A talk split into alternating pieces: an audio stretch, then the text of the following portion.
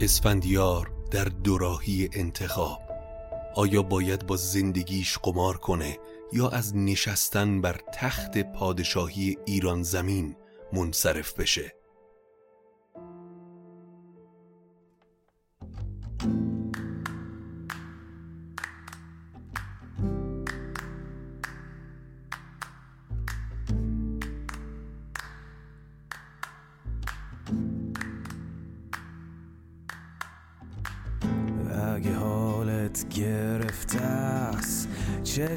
چشات پف کرده و خسته است. پاشو چای دم کن کیک تو فرن بشین و گوش کن به داستان این فن.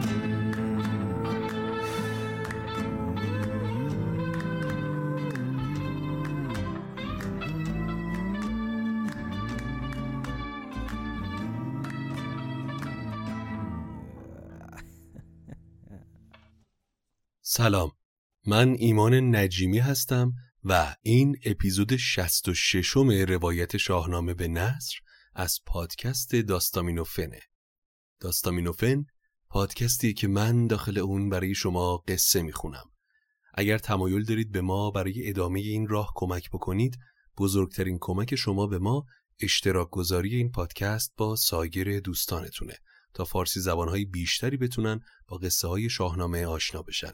همینطور می‌تونید از طریق لینکی که در توضیحات هر اپیزود می‌گذارم تحت عنوان حمایت از شاهنامه به نصر به ما کمک مالی بکنید. عزیزان خارج از کشور از طریق پیپال و داخل کشور هم از طریق راه های گوناگون دیگهی که در صفحه حمایت وبسایت ما موجوده. اما اسپانسر این اپیزود هم شینا صنعت پارسه که زمینه فعالیتش جت پرینترهای صنعتیه. با کارخانجات بسیار زیادی هم فعالیت می‌کنن و نماینده‌ی رسمی جت پرینترهای هایپک در ایران هستند. ممنونیم از شینا صنعت پارس که حامی شاهنامه شده. آدرس وبسایتشون رو در توضیحات همین اپیزود می‌گذارم. سخن رو کوتاه می‌کنم و شما رو دعوت می‌کنم به شنیدن اپیزود جدید. خب در اپیزود قبلی گفتیم که بعد از پیروزی اسفندیار مقابل ارجاسب و نجات خواهرانش گشتاسب اونقدری که باید به پسر آفرینی نگفت و نکوهشش هم کرد. اما گشتاسب همه فکر و ذهنش این شده بود که چطور زیر قولش بزنه و برای سپردن تاج و تخت به پسرش اسفندیار بهانه تراشی کنه.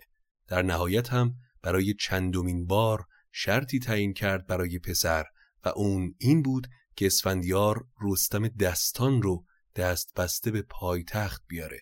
دلیل این انتخاب هم فال و اختر اسفندیار بود که پدر دیده بود پسرش به دست رستم کشته خواهد شد.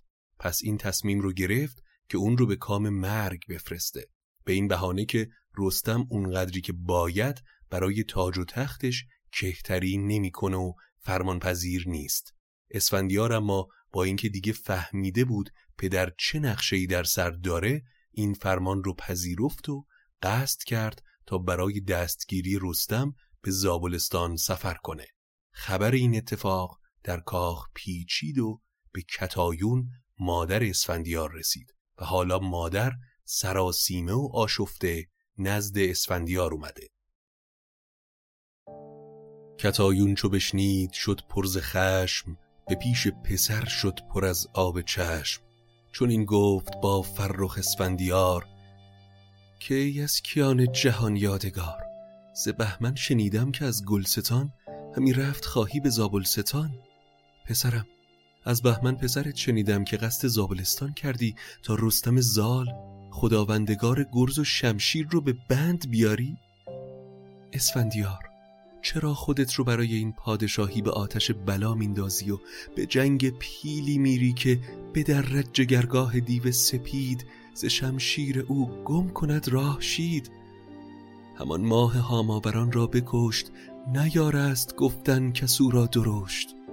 همانا چو سهراب دیگر سوار نبوده از جنگیگه کارزار. به چنگ پدر در به هنگام جنگ به آوردگه کشته شد بیدرنگ. رستمی که به خونخواهی سیاوش دریای خون از توران تا ایران به پا کرده به کین سیاوش زفراسیاب زخون کرد گیتی چو دریای آب. جگر گوشم شتاب نکن که نفرین و صد نفرین بر این تخت و این تاج باد بر این کشتن و شور و تاراج باد. مده پی تاج سر را به باد. که با تاج شاهی ز مادر نزاد. پدرت پیر شده اما تو جوانی و همه چشم ها به سمت توه. مرا خاکسار دو گیتی مکن.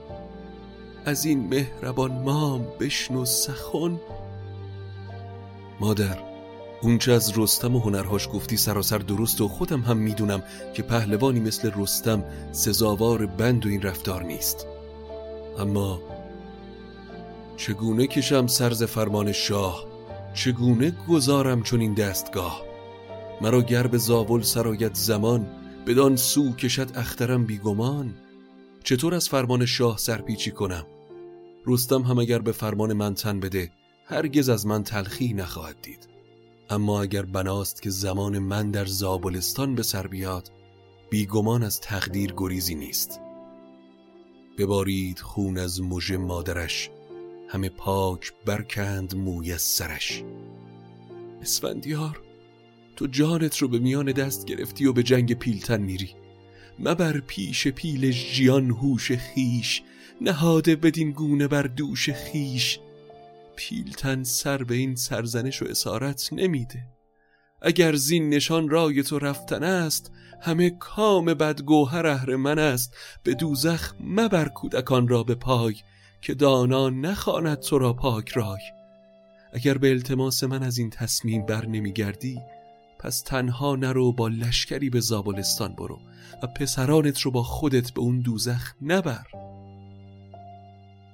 به مادر چنین گفت پس جنگ جوی که نابردن کودکان نیست روی. چو با زن پس پرده باشد جوان بماند منش پست و تیره روان. من پسرانم رو با خودم به این جنگ می‌برم. چرا که اونها باید هنر جنگیدن رو در میدان از پدر یاد بگیرن. مرا لشکری خود نیابد به کار جز از خیش و پیوند و چندی سوار. و نیازی هم به لشکر ندارم. با تعدادی از سواران برگزیدم به زابلستان میرم. ز پیش پسر مادر مهربان بیامد پر از درد و تیر روان. همه شب ز مهر پسر مادرش زدیده همی ریخت. خون بر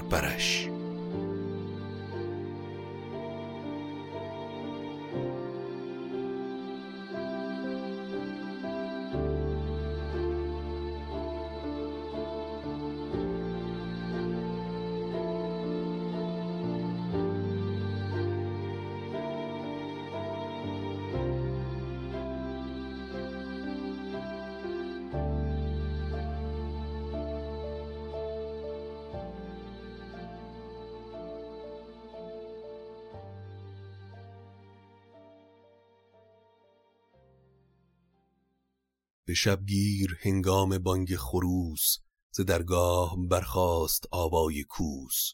سهر که سر زد آوای کوس بلند شد و اسفندیار سوار بر اسب با همراهانش به سمت زابلستان حرکت کرد. همی رفت تا پیشش آمد دو راه. فرو ماند بر جای پیل و سپاه.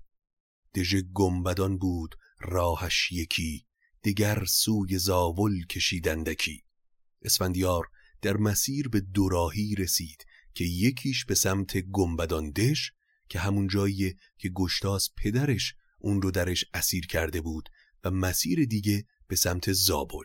اما وقتی کاروان مسیر زابل رو در پیش گرفت شطوری که در پیش کاروان حرکت می‌کرد ناگهان بر زمین نشست و هرچه شلاق و چوب بهش زدن حرکت نکرد که نکرد.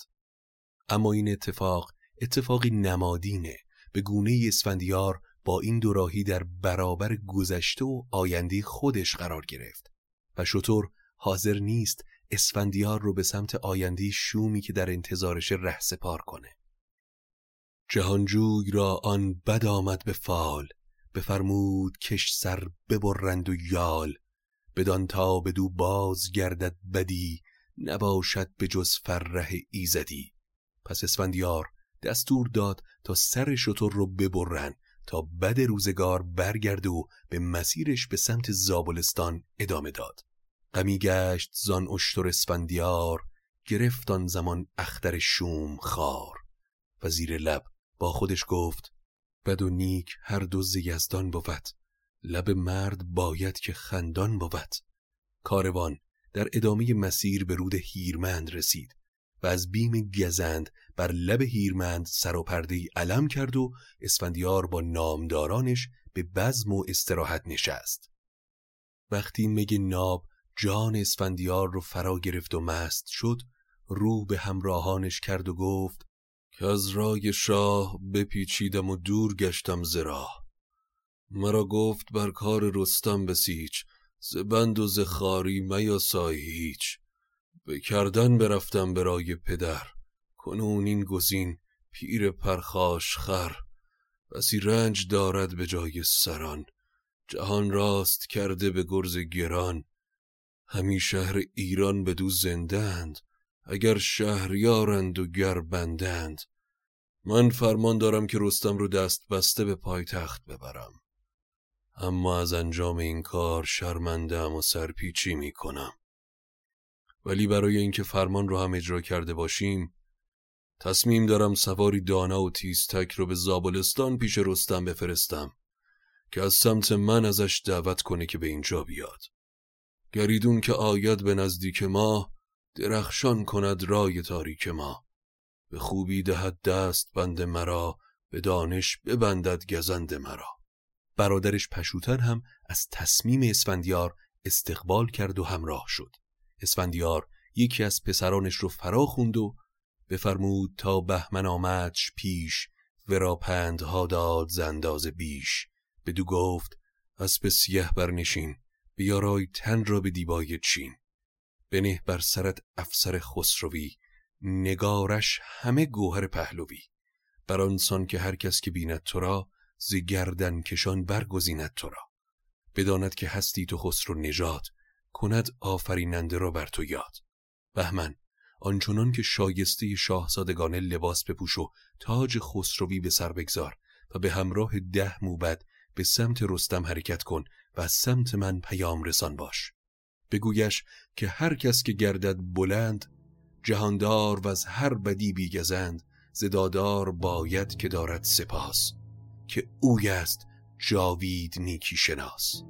چو باشد فزاینده نیکویی به پرهیز دارد سر از بدخویی. به یفزایدش کامگاری و گنج بود شادمان در سرای سپنج. چو دوری گزیند ذکردار زشت به باید بدان گیتی اندر بهشت. به رستم بگو هر که بلندی و نام و کام یافت باید سپاس یزدان رو نگه داره. تو سالیان درازی زیستی و در خدمت شاهان بودی. پس نیک می‌دونی که این بزرگی و گنج و تخت و کلاه رو از نیاکان ما به دست آوردی.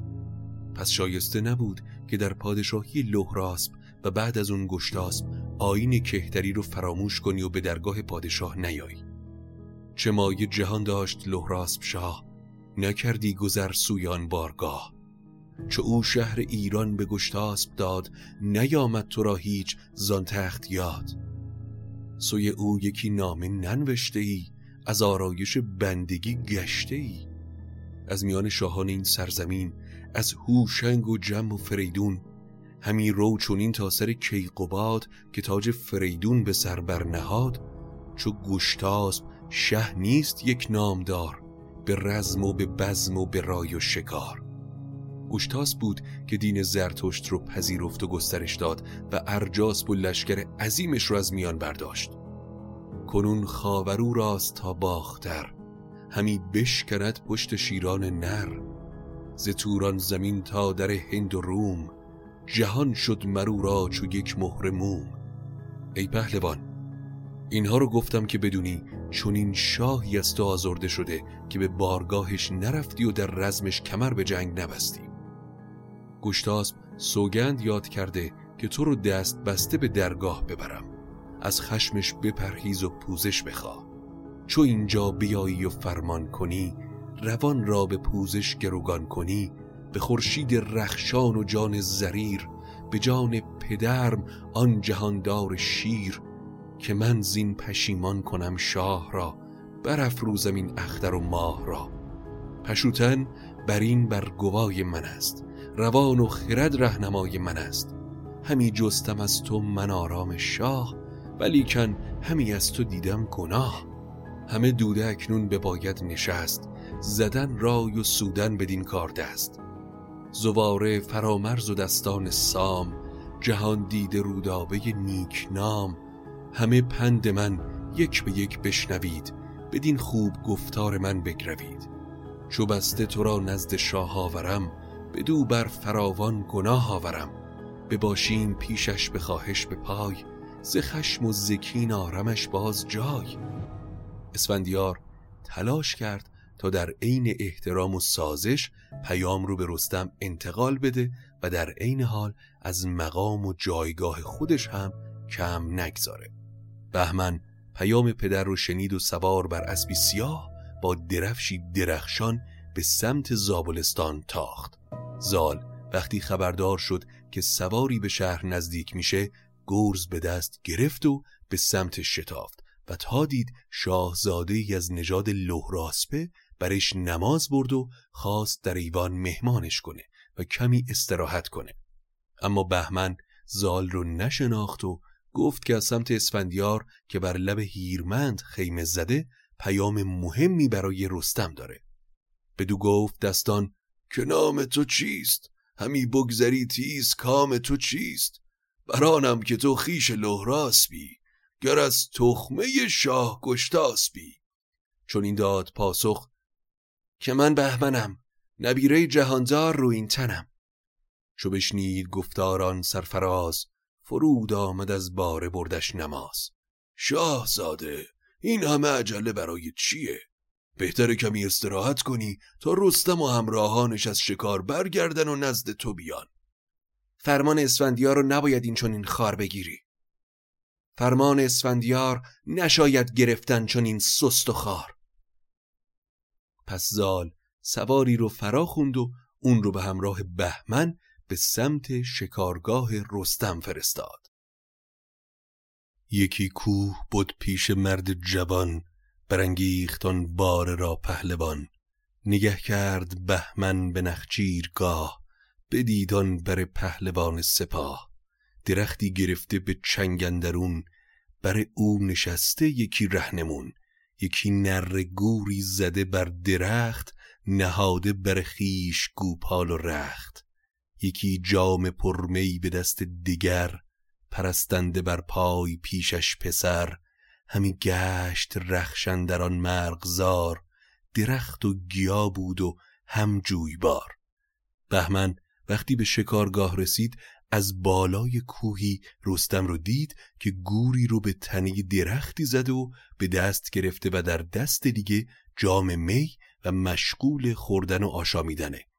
بهمن از دیدن رستم تهمتن شگفت زده شد. به دل گفت بهمن که این رستم است؟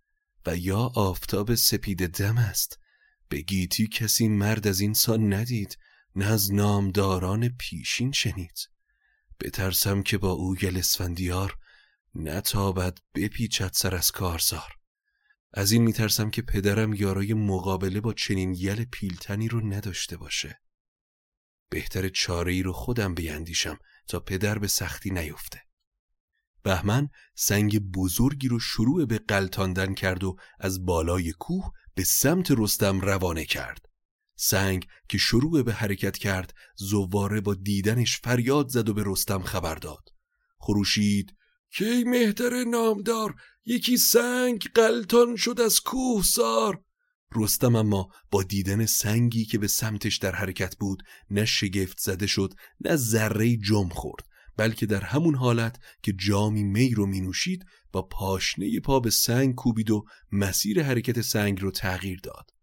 بهمن مبهوت این اتفاق خشکش زده بود. غمی شد دل بهمن از کار اوی چو دیدان بزرگی و کردار اوی. همی گفت گر فرخ اسفندیار کند با چنین نامور کارزار تن خیش در جنگ رسوا کند. همان به که با او مدارا کند. پس بهمن به سمت شکارگاه رفت و رستم اون رو پذیرا شد و اون رو به بر گرفت. بهمن هم درود پدر رو رسوند. تحتن در ابتدا خواست تا شاهزاده جوان به سفره بنشینه و غذایی بخوره و چنان که رسم بود به خوردن گور مشغول شدند. رستم به همون میزان خوراک خودش برای بهمن هم گذاشت. یک گور کباب شده برای خودش و یک گور کباب شده هم برای بهمن بهمن اما یک صدم اونچه خوراک رستم بود رو هم نخورد رستم تهمتن با دیدن این صحنه خندید و گفت ای شاهزاده با چون این خوراک کمی چطور شمشیر می‌زنی؟ خورش چون بدین گونه داری به خان چرا رفتی اندر دم هفت خان؟ بهمن در جواب رستم گفت شاهزاده ها باید کمتر حرف بزنن و خوراک بخورن و بیشتر توی جنگ شمشیر بزنن. بخندید رستم به آواز و گفت که مردی نشاید ز مردان نهفت. یکی جام زرین پر از باده کرد و زو یاد مردان آزاده کرد. دیگر جام بر دست بهمن نهاد که برگیر از آن کس که خواهی تو یاد. رستم بعد از غذا دستور داد تا جام می پیش بیارن. بهمن که تا اینجای قصه هم نشون داده که هنوز خامه تحت تأثیر حرفهای گشتاس پدر بزرگش خیال می‌کنه که رستم واقعا آدمی کمخرد و سیاه دله برای همین میترسه که ابتدا به جام می دست بزنه که یک وقت مسمومش نکنن. برای همین اول زواره شروع به خوردن می می‌کنه و بعد بهمن چند جرعه ای از جام می نوشه. رستم رو به سمت بهمن کرد و بدو گفت که ای بچه شهریار؟ به تو شاد بادا می و می گسار. از او بستتان جام بهمن سبک دلازار میخاری بود تنک. همی ماند از رستمن در شگفت از آن خوردن و یال و بازو و کفت. بعد از اون بهمن پیام پدر رو به رستم انتقال داد. رستم دستان زمانی رو به فکر فرو رفت و بعد گفت پیام پدرت رو شنیدم. از دیدن تو شادکامم. حالا اما پاسخ من رو به اسفندیار برسون و بگو که از پندهای تو سپاس گذارم این آرزوی دیرینه من بود که روزی به دیدار تو مفتخر بشم و با تو به یاد شاه جامی بزنیم. به پدرت بگو پدیده است نامت به هندوستان به روم و به چین و به جادوستان. از آن پندها داشتم من سپاس. نیایش کنم روز و شب در سپاس. زیزدان همی آرزو خواستم که اکنون به تو دل بیاراستم. که بینم پسندید چهر تو را بزرگی و گردی و مهر تو را. نشینیم با یکدیگر شادکام به یاد شهنشاه گیریم جام. حالا که به آرزوم رسیدم بدون سپاه پیش تو میام تا فرمان شاه رو از زبان خودت بشنوم. اگر گناهکار بودم تن به کیفر میدم. اما آیا پاداش رنج هایی که برای پاسبانی از ایران زمین بردم و نیکویی هایی که کردم اسارت و زنجیره. بهتره که از غیر ممکن ها حرفی نزنیم و در پیش هم نباشیم چرا که تا به امروز کسی بند و زنجیر به پای من ندیده.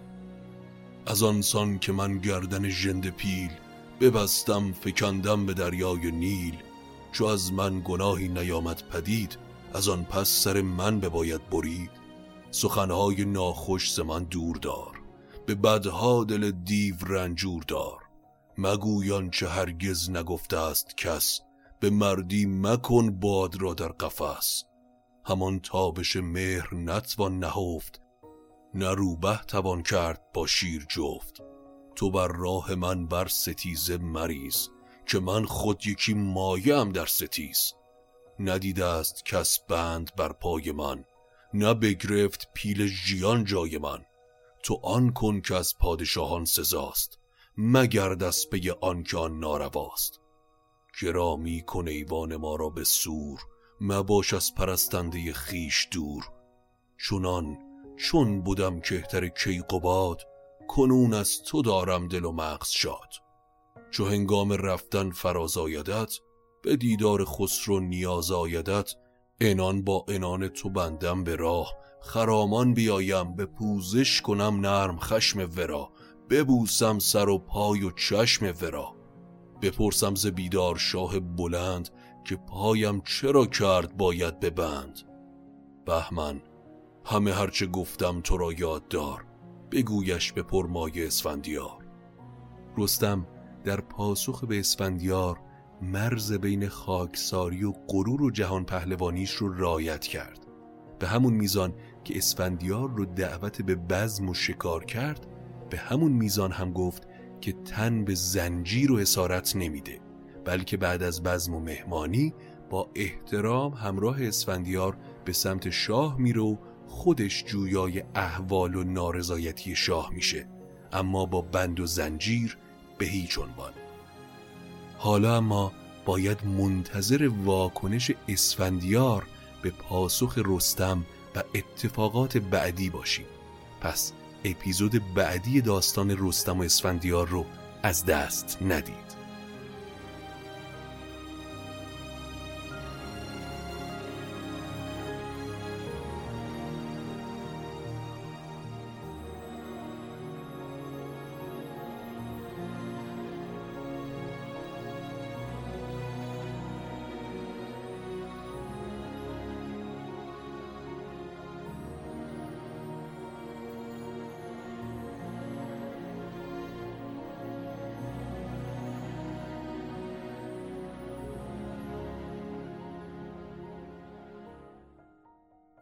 اپیزود 66 روایت شاهنامه به نصر از پادکست داستامینوفن.